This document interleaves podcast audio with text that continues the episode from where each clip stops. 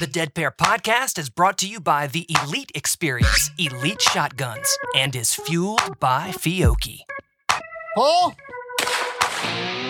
Welcome to the Dead Pair Podcast, coming in hot with everything you want to hear about sporting clays. Guy Fieri. How are you, gentlemen? Thanks for having me. Anthony Matarese Jr., how you doing tonight? I'm doing pretty well. Welcome back, David Radulovic.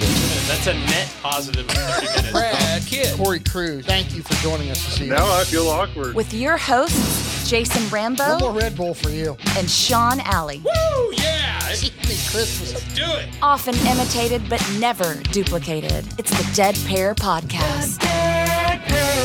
And now, it's showtime. What's up, Large and in Charge? Well, buddy, I wish I could say I was out uh, working the gun, but the weather has not been very nice here. I'm sure, uh, hopefully, you're getting in a lot of time down there where it's a little bit nicer. Is it cold there, Sean?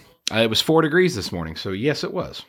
Okay. I miss you, but I don't miss where you're at, buddy. Yeah, no, I, I know. Go ahead and rub some more salt in the wound. We like Uh, it. No, no, no. It's all right. I'll be down there in a couple weeks, so don't worry. I'll uh, be able to hopefully thin the old Northern Ohio blood out down there for a little bit. And uh, Yeah, there you go. We we definitely have a different opinion of salt life, don't we? So yours is on On the yours is on the road. oh my goodness. Hey, hey, listen, you said you'd be down here soon for the Florida swing, and that reminds me, uh, we are running out of time, people, for the golf cart. Um, if you have not bought your ticket, I mean, it's twenty dollars for a chance at a full custom golf cart uh, donated to us by and just an absolutely awesome listener and, and his wife brett thank you again very very much um, if you guys want to get in on this uh, tickets are 20 bucks a piece or what is it sean six for a hundred i think it is Yep, I believe so. And, and you can go online and buy those at deadpair.givesmart.com. And of course, we'll be pulling the winning uh, ticket from the uh, at the Vero Beach Caribbean Cup, and the cart will be there so everybody can see it. yep absolutely that'll be saturday night at the dinner so um, if you can't join us uh, doesn't matter you can you know you don't have to be present to win um, but get in on this i'm telling you uh, guy's got a heck of a cart he's donated it's thing's absolutely beautiful so Yep, and, and all the proceeds go to a great cause, the Kids and Clay's uh, Ronald McDonald House, uh, a, a charity that we support highly. Absolutely. Speaking of which, the week of, I think it's January the 15th, Sean, that Thursday uh, that we would normally uh, launch an episode, we will not have a show that week. That's so, everyone, this is your chance. If you're behind an episode or two, to go back and listen to a couple of them, or maybe just pick your favorite and go back and listen. And, and uh, hey, it's wintertime. If you're if you're up north and you're not going down to any of the Florida swing, maybe go back and listen to that episode with Wendell and uh, what you need to do to get ready for the upcoming season. Right. And another reminder also, our coaches and clubs page is, should be active by the time you guys are hearing this. Um, and uh, any coaches or clubs that are interested in getting listed with us, uh, just reach out. You can get on our website. So you can visit us at www.thedeadpair.com.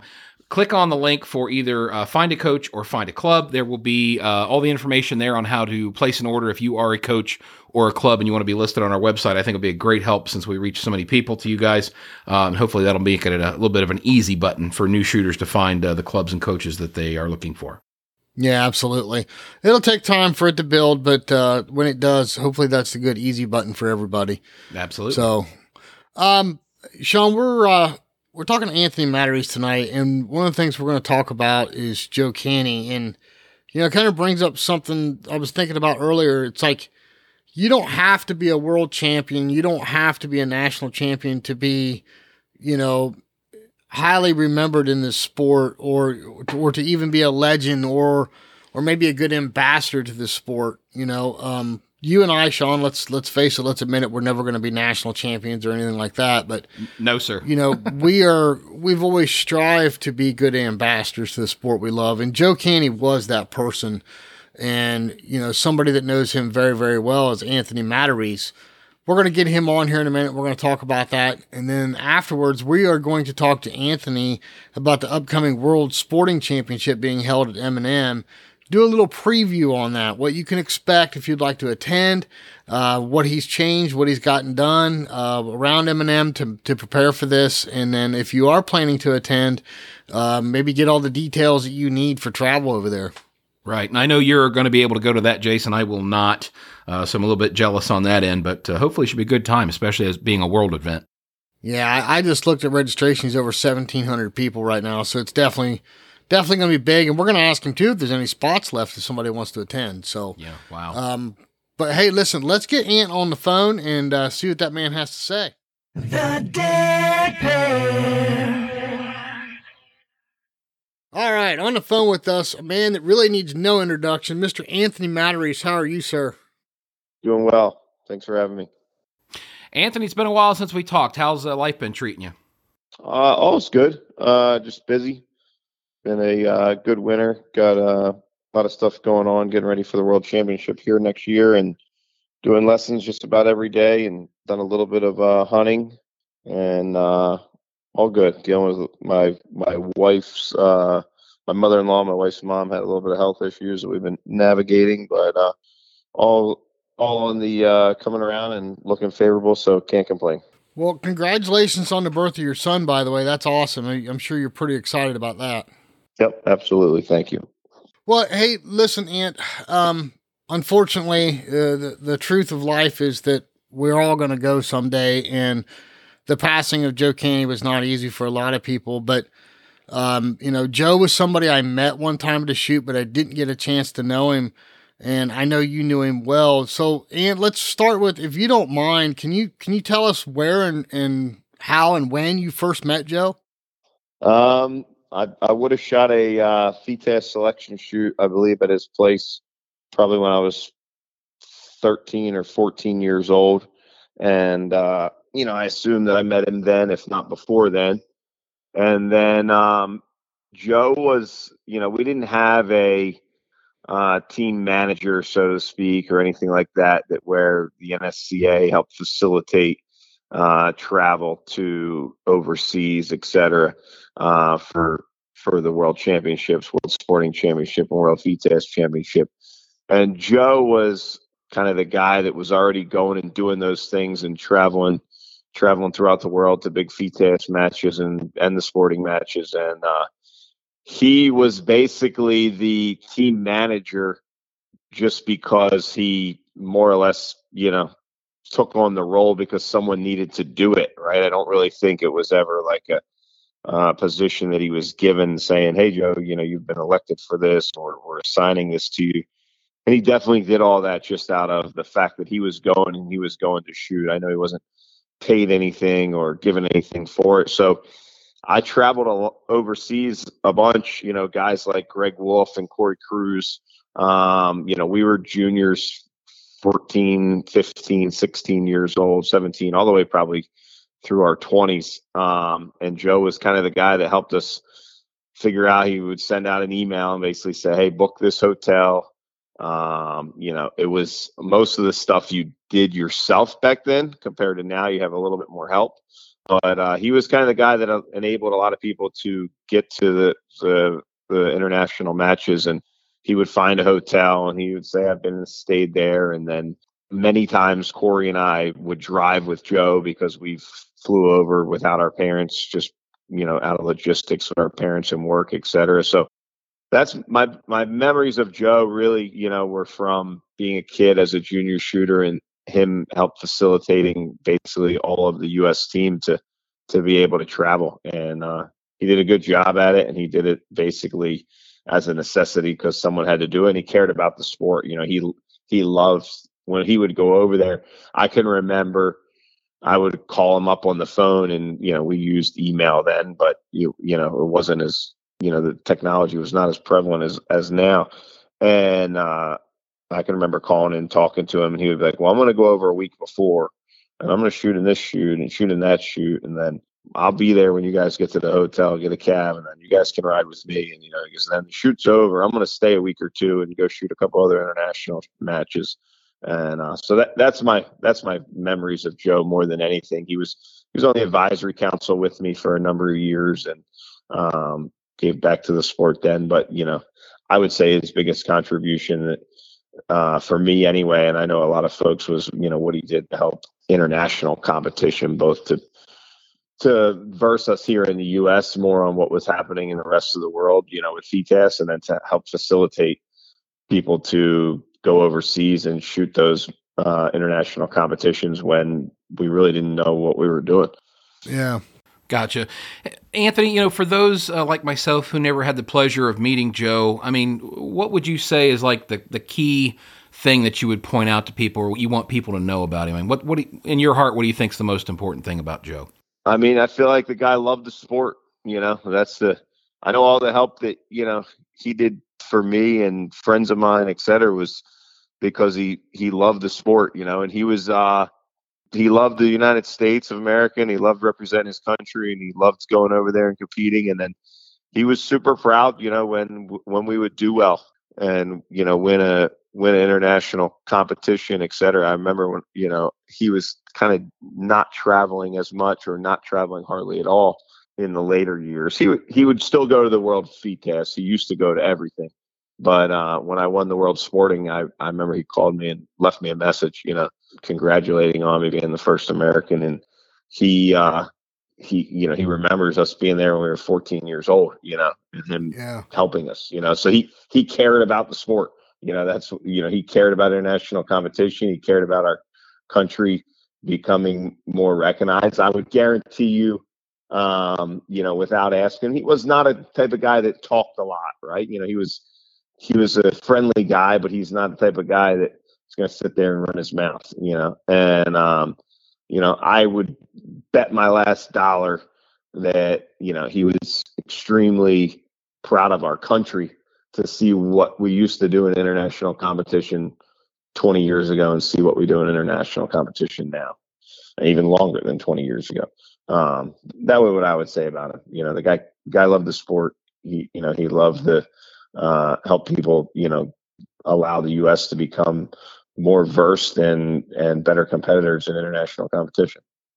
That's fantastic. Yeah. That's near and dear to Jason and I's heart, believe me. For sure. So, Ant, is there one memory that sticks out the most about Joe? Maybe a funny story or or or whatever. Is there one memory in particular that sticks sticks out the most for you?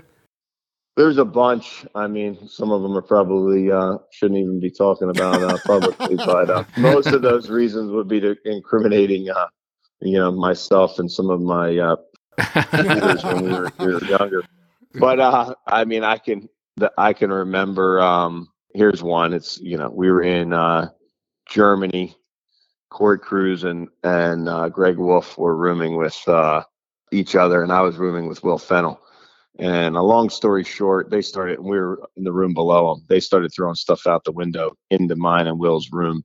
Oh, gee, wad, wadded up paper towels and toilet paper, and you know, I stuck my head out there to see what's going on. They dumped a trash can of water on my head.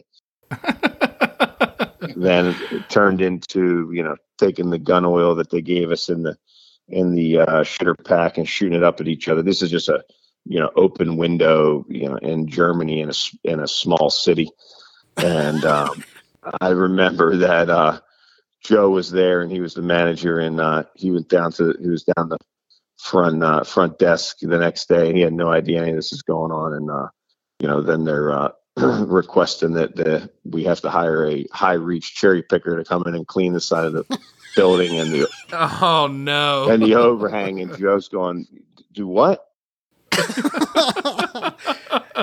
few stories like that. We didn't, we didn't, uh, we were a little bit rowdy, but it was all in, all in good fun. So a few times like that, Joe, uh, covered up for us and, you know, said, well, I'm not sure what happened. We'll, you know, we'll take care of it. Don't, don't, don't take us any further than that. you know, so, uh, but, uh, a few stories like that, you know, a lot of good memories. That's for sure. Anything in particular that you really want to point out, like any of his accomplishments, uh, you know, or anything particular as, as far as that goes? I mean, he won a lot of stuff in this in the concurrent categories over the years in the super vets, both with the World Cup because he would go to all of those matches, and I know he won the World Championship. I think a couple times in the different concurrents. I mean, he started all the way in the veterans and finished up in the whatever the oldest category they have is, you know, and uh, won a lot of stuff along the way. I couldn't quote exactly what he had won, but he had won a he had done definitely had done well, you know, in the uh, international competition in his in his concurrent for sure. Well, it sounds like he would want to be remembered as a good ambassador to the sport, and it sounds to me like that's exactly what he was. You know, Yeah, I mean, he definitely uh, put it this way, you know, I wouldn't have been able to, at least not nearly as easily and successfully, go to international competition when I was a kid without him. You know, no question. And I know some, I can speak for some other people, especially at the time. You know, if my parents are home working, you know, it was a lot easier for them to stay home and work, and for me to go there. He would literally, you know, grab us at the airport or drive us back and forth to the range, or you know, keep an eye on us. You know, he would keep an eye on us and keep us enough out of trouble for being 16, 17, 18, 19, 20, 21 years old, you know, in, Yeah. a, in, a, foreign country, you know, and we, we, uh, were pretty successful competing, you know, so that's, you know, that's, uh, an undertaking for someone to say, yeah, you, uh, you guys can come over and I'll take care of you.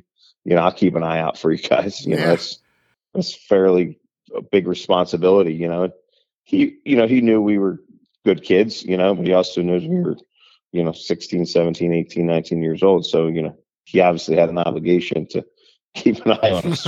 right. Boy, boys will be boys, right? yep. Well, Ant, moving on from that, um, a- and I appreciate you, you know, remembering Joe like that, and uh, I I hope everybody, hope everybody gets some small taste. Uh, those that didn't get a chance to meet Joe of the man that he was. Um, moving on from that, though, uh, the World Sporting uh, that's coming to M&M. Before we dig into this, there's one thing I want to say. You know, I was there in December of 22 for your target setting class. And then I came back um, late spring for the Northeast Regional. And I could not believe the transformation that you guys had done to that place. What sort of things have you guys had to do to prepare for this world championship that's coming? I mean, you know, there's, I would say there's what, two, almost three times as many people coming for the world championship as what was at the Northeast Regional. Yeah. So uh, we got about 1,700 people signed up. So we've built another course that we will not shoot on until the main event of the World Championship. So that's kind of neat and interesting for us, and then for all the competitors that have been there before. So that's a new course that we built. Um, since you've been there, we've done a lot of uh, renovations on the front of the clubhouse and spice things up there to make spruce things up to make it look pretty sharp. Um, fixed up a lot of our trails. We have a lot of trails and really good trails throughout the property.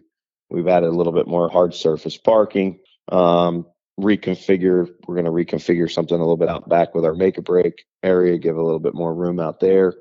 So, I mean, we have a lot of infrastructure in, in place, and uh, we've added some stuff and made some stuff look sharper, and you know, working on our landscaping and stuff a little bit coming into coming into the spring.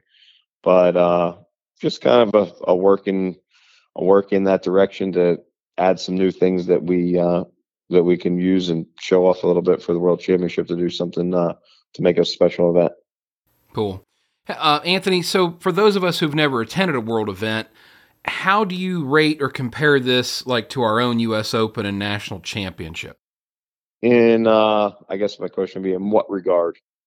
Well, I mean, so for most most of us here in the USA, very few of us actually get to travel abroad. Now, I, I looked, and it looks like there's quite a few people coming from numerous different countries, most specifically uh, England and Europe. Um, but you know, do you guys kind of? I guess is there a different feel to it?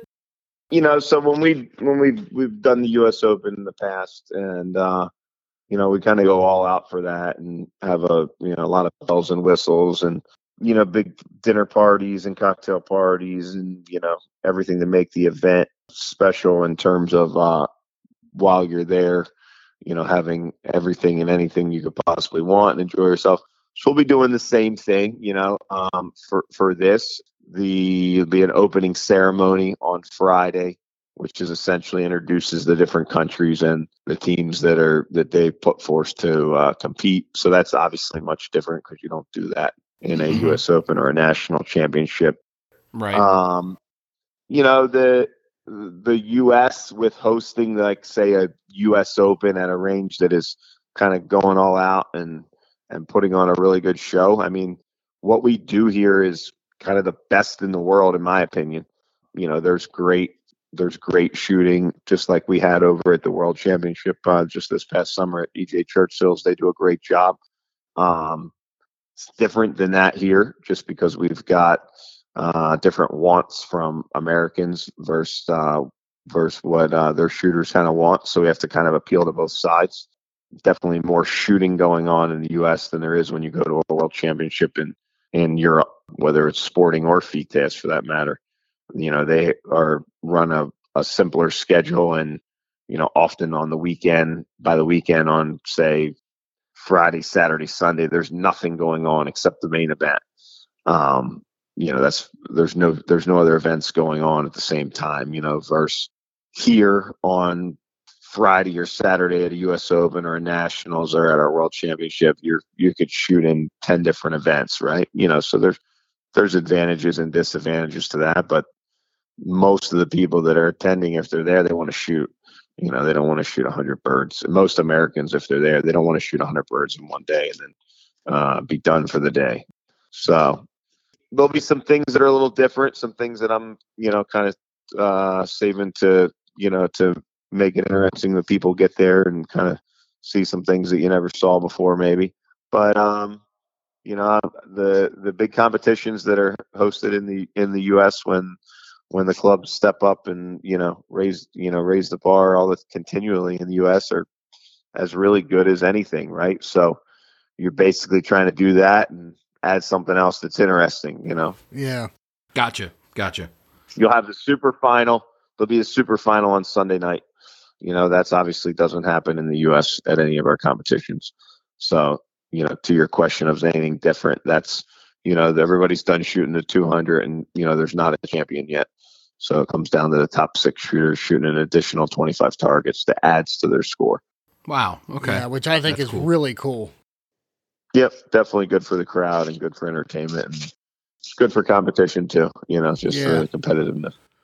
Well, Ant, I, I know that you and Joe are setting Joe Skull are setting targets at this event. Um, I I don't want to just come right out and blatantly ask if the target's going to be harder or easier or different or whatever. But I mean, are you going to try and incorporate like maybe some more international targets? Do you try and put a little bit more flair to it than just being a strictly U.S. competition? Um, you know the the you know I like to I like to feel like I generally set a course to test people. Um, so we're gonna have a cover a variety of things.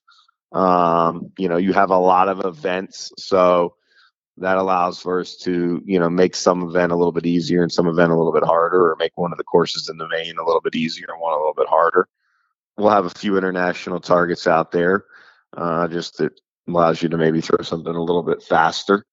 Um, but you can throw a plenty good fast target with our regular pheasant target as well. Yeah. Uh, in my opinion, there's less difference in an international target than there is in a uh, pheasant target. You know, m- most of it is uh, if you talk to some people that are experienced enough to know uh, there's a lot of hype there, and there's not a there's not that much truth. You know, I had a I had a student send me a student from my target setting school send me a video that he took the trap, he adjusted everything. It was a carousel to throw international. He put both in the trap. He cranked the spring all the way up, and they landed basically, you know, within a eight five yards of each other. Okay, you know, Wow. so the whole, you know, it was a flat target. The whole more aerodynamic, you know, travels further. Didn't didn't hold that much truth in terms of travel further with his test that he did did sent to me. You know, that was basically, you know, kind of because a general talking point that I said, well, the bird you can throw it a little bit faster, et cetera. You can throw it a little bit faster. There's no question about that. Um, I think its speed is more constant.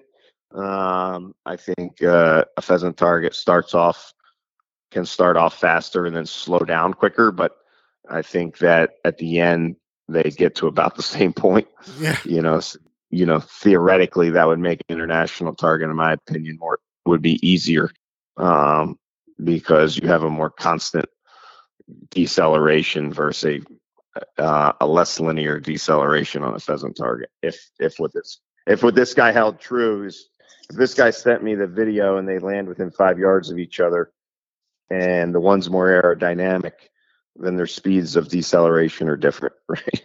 So. Do you think some of that hype, Anthony, around that maybe comes from a comparison to a 110 versus like a 108 bio and not necessarily a pheasant? Could be, you know. I think a lot of it comes from comes from shooters that are pretty experienced going overseas at times in the last 20 years, getting their ass kicked and coming home with a good excuse. That's where I think most of it comes from. nice, nice. Hey, Anthony, I know you mentioned uh, that your numbers are already up to like 1,700 plus. Uh, would you think that's a pretty typical turnout for this this type of event? And, and the reason I'm asking is, do you think the the recent stuff going on with the economy, the inflation, all that stuff, has affected uh, the number of shooters that were coming this year? Um, well, it's interesting. It's by far going to be the largest one in the U.S. by almost 700 people. Oh wow! Um, they hosted the World Championship. Historically, the the World Championship when it was in the United States would go to San Antonio every year, just to the complex. Would go from England to to the National Shooting Complex. 2015, I believe, they changed the rule and every other time it comes to the U.S., it travels throughout the country. So, 2015, it went to South Florida Shooting Club uh, near, you know, just uh, north of Palm Beach, and they only had 550 shooters at the World Championship in Florida at South Florida Shooting Club. Um, and then we went back to San Antonio in 17, and then in 19 it was at Northbrook, and they had just over a thousand. So when I bid for the world championship and received the world championship, the first thing that I did, you know, with the NSCA's uh, grace, you know, I'm not sure if they knew how far I was going to take it, but um, regardless, they gave me permission. Um, they they have a logo that they started using between the United States and England. It says World English on it. Okay, and I removed the word English. Okay, um, is not to have anything against Great Britain or the English, because in the United States we do not call sporting clays English sporting. No one does. There's not a single redneck in the United States that shoots sporting clays that knows what English sporting is. Right. But there's million people that know what sporting clays is. So, in my opinion, the championship in the United States has been branded incorrectly for the last 20 years. Um, I'm huge on brand and huge on consistency uh, with my businesses, my shooting school, M&M, anything that I do. And I think the marketing has been poor and I think the branding has been poor. So I changed it to the World Sporting Clays Championship, which it is. And uh, when we opened registration, I sent out the emails it was going to open up to the mass email list we have, and the NSCA sent it out, and they had no issue with what we were calling it. We just dropped the word instead of World English Sporting Clays Championship, it's World Sporting Clays Championship because that's what we call it here. And when we opened registration, we had 1,300 people in less than 24 hours signed up. Yeah. Wow. I have a hard time believing that, you know, I know people want to come to my venue. I know people maybe want to come to, to the World Championship because I'm setting the targets, et cetera. I have a hard time believing that it's just because of my venue, just because I'm setting the targets, and just because of the place we are in the, you know, economy, whether we think it's good or bad or indifferent. Um, I think it just makes sense that some guy in Virginia, North Carolina, somebody that's in driving distance, gets the email and he goes, "I'm going to go to the World Sporting Clays Championship this year. That's awesome." Okay. Yeah. And when you send him an email that says, would you like to attend the World English Sporting Championship? He doesn't even know what it is. Okay. Yeah. So the chances that he instantly says he wants to go is less. I don't know how many times in the last 10 years I was giving people lessons and, um, you know, the, the guy might go, uh, what's your next tournament? I go, I'm going to uh, San Antonio for the World Championship. They go, really? The World Championships in San Antonio? I go, yes, you know, you would have seen it advertised as, you know, the World English Sporting. Or and he goes, well, what is that? okay. I go, it's the World Sporting Clays Championship. It's not FITASC, it's the World Sporting Clays Championship. Oh, I saw that, but I thought English Sporting. I didn't know what that was. You know, so I could have went to that, or I had to qualify. Question I would get. No, okay. you could have went to it. Oh man, he goes. I would have I would have loved to have done that. I'm going to the US Open, but I went to the US Open last year. I would have liked to went to the World Championship. You know, this is a guy that's in masterclass, have been shooting in my local area for ten years. Wow. He's confused as shit. Okay. Yeah. you know, I've had I've had that conversation with fifty people in the last twenty years. So when we change the terminology uh, or the branding of it, I think that matters. Okay, Absolutely. I think it matters. You know, the the the folks from the CPSA in England they were a little bit concerned initially. They actually you know sent us an email, et cetera, saying, you know, why did you change the name of it? I said because people don't understand what the hell your guys are calling it. Okay, Yeah. you know, not them, but we did the same thing in the United States when it came here. So you guys can call it whatever you want when it's over there. My opinion would be you should call it the World Sporting Clays Championship as well, but that's up to you. But I'm not going to bring it here and call it the thing that people don't know what it is. Right. Wow, that's that's interesting dynamic. I mean, I I, I would have never dreamed that just dropping that is part of what. I could be wrong, you know. but Maybe- well, no, maybe it makes sense it though. that- Maybe I would have called it that. I would have had the same number of people, but I don't think so. Yeah. Well, Anthony, in the same in the same token, I mean, as, as many people that have signed up, is there room left if anybody still wants to sign There's up? There's a few point? slots, right? So what's happened? Um, if you would have looked about, uh, you know, three months ago, you would have went, "Holy mackerel! I can't even get in the main event. I can't get in this. I can't get in that." We had about we had to squad the, some different teams. We had to squad the English team. We had to squad the U.S. team. Um, that alone is like 60 or 70 people. We had saved like 100 spots to be able to squad those people. And a lot of those people had already signed up as individuals because they did not realize if they're going to be on the team or not. Okay. So, for example, let's say Zach Kienbaum signs up because he wants to make sure he's in, then he makes the team. Okay. So I had already saved him a spot in all the events and all the other his fellow team members as well. And then he was already signed up. So in the last couple months, as we've assigned the teams and squatted the teams, we've opened up about 100 spots across some different events. You can still shoot FITASC pretty much anytime from Tuesday to Sunday. You know, you don't have to do it early in the week. You could, there's spots all the way through the week. Um, there's some prelim spots earlier in the week. There's some five stand spots earlier in the week. Uh, main event, you can shoot any rotation anytime. We got spots for that. So there's plenty of stuff to shoot. You know, if someone wants to attend the World Championship, you know, go on Scorechaser and get signed up because there's plenty of stuff to get you slated in for. And then we'll have some openings. You know, when you have like a big rush of registration like that, people sign up um, to make sure they get in. And then, you know, it's possible we could have a, a uh, you know, another 50 cancellations or more. We've already gotten a bunch because we've reached out to folks and, and, uh, you know, ask them to cancel if they weren't going to attend. If anybody's listened to this and you've signed up, go ahead and uh, get canceled out for you. We'll still give you a full refund so we can get some other people in there. Well, Ant, I know we've discussed this before with other shoots you've had, but do you want to just go ahead and run down through the gauntlet real quick as far as like uh, closest airport, hotels, restaurant, camping, all that kind of stuff, just so that way Sure. people know the amenities close by? Yep. So we are 22 miles from the Philadelphia airport, um, which is super easy. Uh, we're about 70 miles from the Baltimore Washington International Airport. It's about an hour and 15, 20 minutes to get there. But Philadelphia airport is literally, you can be at the range in less than a half hour.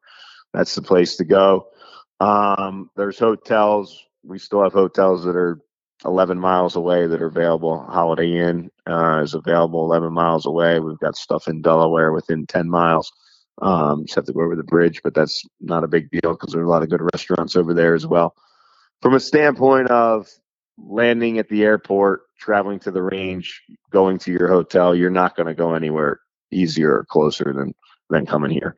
Um, you know, you can literally most of the hotels, if you leave the airport, you're at your hotel within 15 minutes, and then you're halfway to the range, and you go another 10 or 15 minutes, and you're at the range.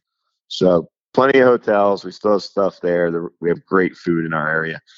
I'm kind of a food connoisseur and go out to dinner every week with my wife somewhere, and we're gonna have a whole list of excellent restaurants. Where within 30 minutes, you've got some of the best dining you could go to anywhere in the world, really. No doubt about that. I can I can vouch for that one. yeah, there's really got some really good food in our area. Um, and then if someone wants to make a trip out of it, you're two hours, you know, to do some other things and do some sightseeing, or while you're here, you know, bring your wife or stay an extra day or by yourself or whatever.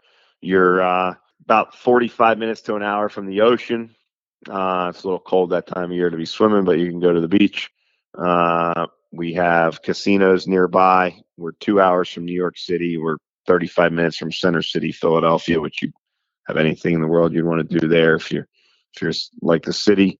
Um, lots of uh, stuff, things to see from you know um, big gardens and stuff like that. People like to see outdoor stuff, big estates and that are open to the public to come in and view their their gardens and their estates. We're two hours from Washington D.C., so we really have a lot of things close by. If you wanted to make a bucket list trip out of it and you know be in New York City or be in Washington D.C. or go to the ocean or go to the beach, uh, good restaurants. There's there's uh, there's a lot to do, and we're pretty pretty easy to get to uh, when it comes to flying in here and getting to the range and getting to your hotel. Right. Um, Ant, one last question about the shoot vendors. I'm sure you're probably going to have a big vendors row, right? Yeah, pretty much all the uh, all the major gun companies will be here. Um, so they're kind of all planning on already being here, and then pretty much a lot of the typical typical people that you would see. You know, so there's a bunch of them. Yes, gunsmiths and selling vests, and you know all the choke tube companies and everything. Gotcha. Well, Anthony, switching gears here, and again, you don't have to answer this if it's not valid, uh, but off topic. Uh, we got a little rumor going around the nationals that you were going to be switching from the DT11 to the new SL2. Is that so? And if so, how's that transition been going? Uh, I'm gonna. I'm going. I leave tomorrow to go to the advisory council meeting in uh, San Antonio. I'm on the on the advisory council, and then on uh, Saturday I'm gonna fly to Kansas and get a meet with Jim Greenwood and build the stock. Stay there for two days and build the stock for it. And uh, I haven't actually picked up the gun yet, besides the one they had in um, San Antonio. So my current gun, uh, my DT11, is still locked up in the case from the Nationals. I haven't even took the locks off the case, and uh, I haven't uh, haven't actually had this gun. It came into the U.S. right after Christmas. I shipped it to Jim. It came with a headed stock, so he's been working to get the stock close off of my dimensions, building me a forearm similar to like I like, uh, which is a little bit longer and a slightly different design, kind of mirrors what I used to use on a semi-auto um, on the forearm. And uh, on Sunday, Jim and I, this Sunday, Jim and I will be working on it and uh, get it wrapped up pretty much in one full day.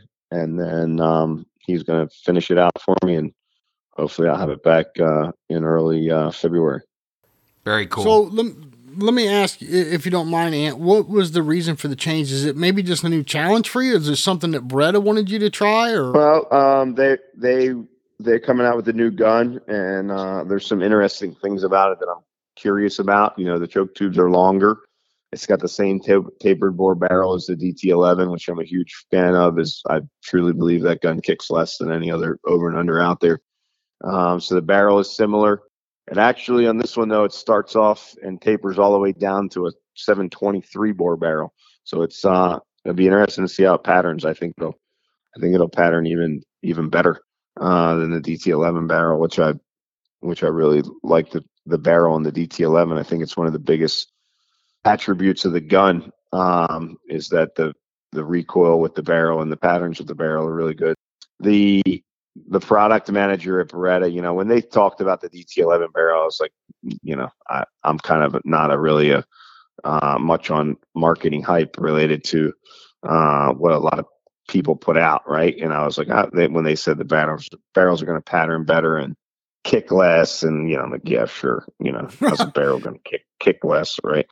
But uh, definitely that barrel has reduced recoil, and um, the product manager in the in the uh, U.S. who deals with Beretta Italy with this gun, and uh, he says they tell me that this barrel is better than the other barrel, you know. And uh, he goes, I don't know, but it's the same technology, and they've they feel like it's going to be even better. So I was curious about that. They're going to have one shooter shoot it in the U.S. and they gave me the first option. You know, I was the on the Beretta team, I was the one who had the first option to to shoot it. You know, if I didn't shoot it, they would have went down the list. And um, it's also a good challenge for me. You know, it gives me a gives me some motivation to get out there and practice a little bit more and forced me to get out there and kind of uh, maybe give me a little bit of renewed excitement. Um, you know, because sometimes it is it is a challenge to it is a challenge to stay you know sharp and teaching lessons every single day, and then going out there and practicing and dealing with the range and four kids and everything else to do. That uh, I I feel like the challenge would be good for me. You know, so kind of have to have to go shoot and have to go learn it. So that uh, that added to it as well. That's awesome. Well, Ant, thanks for spending some time with us tonight, man. Uh, really sincerely appreciate it. Um, best of luck to you and, and the family. I, am assuming you're going to be down for all the Florida swing or most of it. Uh, I'm going to shoot the Jack Links. That's it. Jack Links, and then uh, go to the Western Regional uh, a couple weeks later. Oh wow. Okay. Cool. Well, like I said, we appreciate you spending some time with us tonight, Ant, for sure. Absolutely. Yeah, thank you, Anthony. Appreciate you. Well, Jason, it's always a treat to have Anthony come on the podcast because the the man has been referred to. Uh, well, you called him what the assassin from New Jersey. Uh, the New Jersey assassin. The, New, New Jersey, Jersey assassin. assassin. Yeah, yeah. We've heard him. Uh, we've heard him called Sporting Clay's Jesus. I mean, there's a million little monikers for him. So he's a, he's always great to have on the show. No, absolutely. Anthony is just a, a vast wealth of knowledge. Um, you know, I mean, look at his book. You know, look at his videos. I mean, the the man. Look at his accomplishments I mean, the man's been around the sport his whole life and he's accomplished a lot. And he's, he, that man is a good ambassador of this sport, period. Yeah, he's very, one so, of the very best. And I, I go through that book, uh, you know, I just pick it up every once in a while and I always find something new every time I pick it up. Remember, Sean, do you remember when we were kids, the E.F. Hutton commercials? Yeah. You know, when, when E.F. Hutton talks, people listen. Well, that's right. the Anthony Matarese of Sporting Clays. When Anthony talks, people listen. Yes, they so, do. Or, or, or, they very much should. yeah, yeah. There you go. That's for sure. Um, you know, Sean, we've got a lot of people we need to thank, starting with our sponsors for sure. Uh, you know, Elite Shotguns. Uh, thank you very much to everyone at Elite. Uh, Fiocchi USA. Sean, we love us some little rhinos and white rhinos here as of late. We've been experimenting with that. That's been working out pretty good. That's right. And speaking of rhino, we love, we can't forget the guys at Rhino Chokes. Uh, if you need barrel porting, choke tubes, forcing cones, and gun fit, those are the guys to call. Uh, and if you need to protect your eyeballs, RE Ranger, nothing better than those React lenses, Jason, right? Yep, absolutely. And it's funny, I was just having a conversation with Tom Morgan the other day, and you know, the man sells all brands of glasses, okay, not just Ranger. And he's, you know, him and I said, he's like, that, there's nothing like the React on the market, period. Hands down. I mean, this is a, is an optometrist. And, you know, he flat out said there's nothing that compares to it. Speaking that nothing, speaking of something that nothing compares to, Sean Alley, is the service you're going to get from the gals at OtoPro Technologies. Uh, you need help. You need hearing protection. We do not recommend anyone but the gals at OtoPro. They so are the thanks best. To the, yes, thanks to the girls over there very much. We appreciate you all very much, as well as Atlas Traps, Sean Alley, an American made Atlas. Sean, do you know somebody that you could call if you wanted to get you an Atlas Trap? I'm pretty sure I could find a number and names for somebody out there. Maybe the guy on the other end of the microphone might be a good one to reach out to. Yeah, so. you know, give me a call. I'll help y'all out. Um, yep. Atlas Traps Best in the business, six year warranty, unmatched by anybody in the business, more than double that of anybody in the business. So, uh, give me a call. Uh, if you don't want to talk to my ugly mug, give Atlas Traps a call. They'll help you out. Yep. And a big thank you to Vero Beach Clay Shooting Sports, all the guys down there, Brian Palmer and his crew. Um, you know, we had a great time at the de- at the first inaugural Dead Pair Blast. Looking forward to doing that again this December. Uh, and of course, we can't forget the lovely Dawn Grant to get your head straight and your mind straight for the new year here in 2024. If you're having any kind of troubles with your mind and your mental game, Dawn is the one to call. Absolutely. And last but definitely not least, Casey Chase, all the staff at Scorechaser, uh, thank you so much for everything you've done, not only for us, but for this sport. You've made it so easy to sign up for tournaments, uh, find tournaments. And speaking of finding things, Sean Alley, if you're traveling, if you're going to go on vacation with the wife and kids, and you know what? Hey, I'd like to do a little shooting while we're out. Well, mosey on over to thedeadpair.com, find you a club, find you a coach in the state you're going to.